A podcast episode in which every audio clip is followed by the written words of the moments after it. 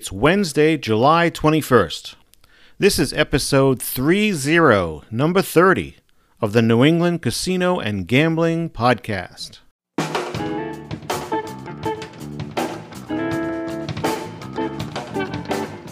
Hey there, and how's it going?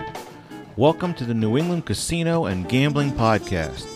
Short episodes covering New England casinos, gambling, promotions, news, and more.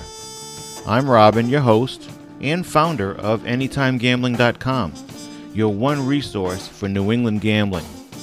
So let's jump right into our next Wicked episode, starting right now.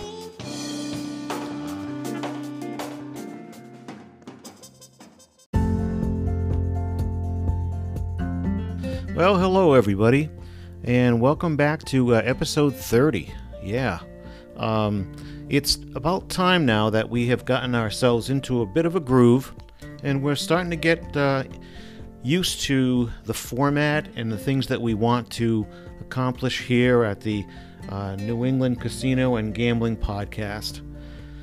I would like to mention to please, when you have a chance, check out the AnytimeGambling.com location. The website really does cover a lot of terrific topics, and it always has links to, for example, the entertainment of the month at the New England casinos, as well as promotions each month. And with episode 30, I guess it's safe to ask now for any comments that you'd like to leave on iTunes or Spotify, any reviews that you'd like to make. I would be interested in how we can make this better for those of you listening who are interested in the New England casino scene, and also for those of you who are listening for the recreational gambling tips and topics that we happen to go over as well. So please don't forget to leave a review. You can always send us a comment at the website anytimegambling.com, and let us know what you're thinking. How are we doing? How can we make it better? And how can we make this an informative and enjoyable 10 minutes for you to listen to? Now, in episode 30, we're going to be looking at choosing the best video poker game when you are a newbie and are just beginning to play video poker. But before we get to that story, you know what's next. It's News in 1 Minute. News in 1 minute.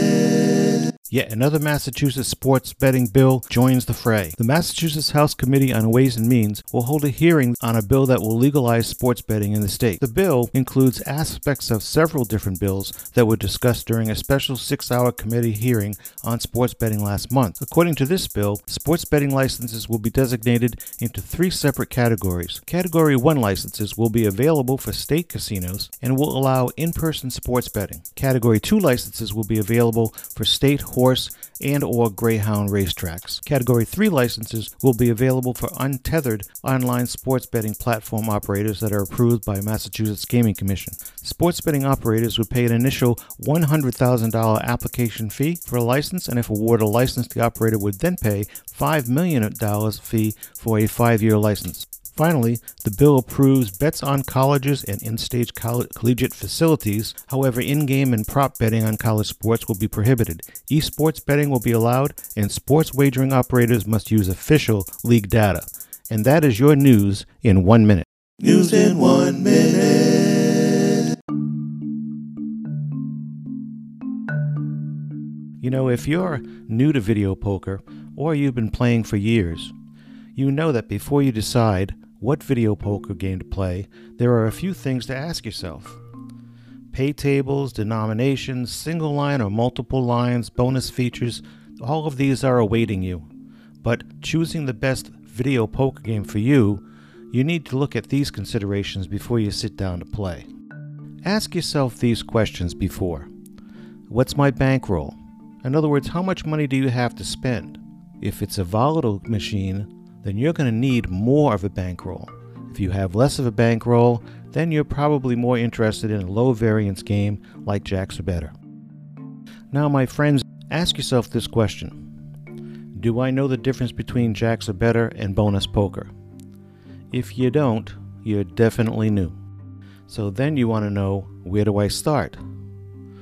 Now, if you have played before, the question is, which games do I have a strong understanding of correct strategy? Correct strategy is going to decrease the amount of money that you lose and will increase the amount of time you have to spend on your bankroll. Your bankroll really determines what games should you play and what games should you stay away from. Now, you have to ask yourself if you are interested in learning the correct strategy to maximize your time and reduce the house advantage. Or maybe you just want to play for fun and figure it out as you go. Either way, it's important to know which direction you're going. You may be one of those thrill seekers who prefer volatile games as compared to low volatility games.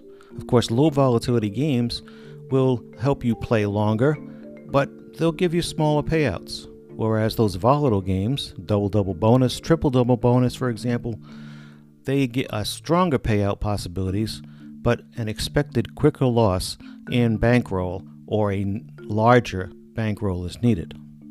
And finally, you should ask yourself, do I prefer multi-line games or single-line games? You've probably heard about the random number generator. The random number generator is constantly reshuffling the cards, constantly picking out cards that in milliseconds are going to be dealt to you on the first 5 cards dealt and then on the cards that you've drawn to you. The RNG, random number generator, deals 5 cards from the 52 card deck. The deck is constantly being shuffled in milliseconds. Some games use more cards, like Joker Poker uses 53, and Double Joker Poker takes 54. At first, you are dealt 5 cards, then you figure out which you want to keep, then hit the draw button to get the remaining cards needed to complete your 5 card hand. The last 5 card hand decides the payout. These days, video poker machines use the RNG to deal with the first 5 and the draw cards. Here's another consideration: denomination and bankroll. Your casino bankroll is the money you bring with you for your casino session. It's best to keep it separate from your household funds to pay bills and family necessities.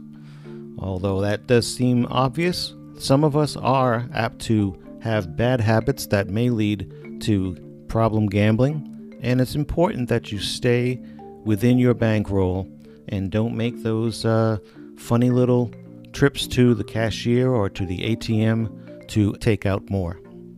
The denomination is the value of each base bet. Most beginners play at a 25-cent level or lower. Now, your bankroll should help determine the game you play. Usually a rule of thumb is your bankroll should be 3 to 4 times the royal flush payout. So, for example, if you plan to play a 25-cent jacks or better, standard game, not a progressive by the way, where the Royal Flush pays 4,000 credits, or $1,000 on a quarter machine, you need 3 to 4 times that amount, or $3,000 to $4,000. By the way, for more info on more casino games and video poker, at Anytime Gambling we have an article that you might be interested called Planning Your Bankroll and How Much Is Enough. So after hearing that amount for a bankroll for such a game as jacks or better, you must be saying, what are you, crazy? I don't bring that much money to the casino. Many of us play on a much lower bankroll than that, especially for simple games like jacks or better.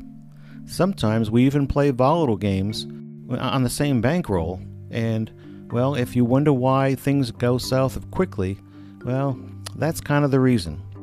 What's volatility, you ask? Well, it refers to the ups and downs of winning and losing, which directly affects your bankroll. An important part of the payout structure is for four-of-a-kinds, or what I call quads. Then the higher the quad payout, the more volatile the game. The more volatile the game, the larger your bankroll should be. Now let's talk about that big payout. You know, everybody wants to hit the Royal Flush. The Royal Flush is the best hand you can get. Unless if you're playing in Atlantic City and you're playing Joker Poker, 5 aces is the best hand you can get. However, there is a dramatic difference in the Royal Flush payout if you are not playing max bet. You need to be careful when you press that button for your first 5 cards. If you play max bet, only bet 5 credits, or hit the bet button only 5 times. On some machines, for example, I'll mention Mohegan Sun, when you press max bet, you could be actually, instead of 5 credits, be playing 20 credits without realizing it. And that also goes for triple, 5 play, and 10 play. There's a dramatic difference in the Royal Flush payout if you are not playing max bet. Play max bet of 5 credits to have a chance to get a Royal Flush, which jumps to 4,000 credits with max bet. Without max bet, the payout is 250 credits. Also be very careful. There are some casinos, such as Twin River Casino and Hotel, and also MGM Springfield, that shorts the Royal Flush.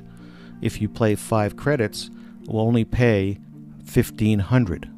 Always check the payouts at 1 credit and also at 5 credits. On the average, you will hit a Royal Flush once in every 40,000 hands.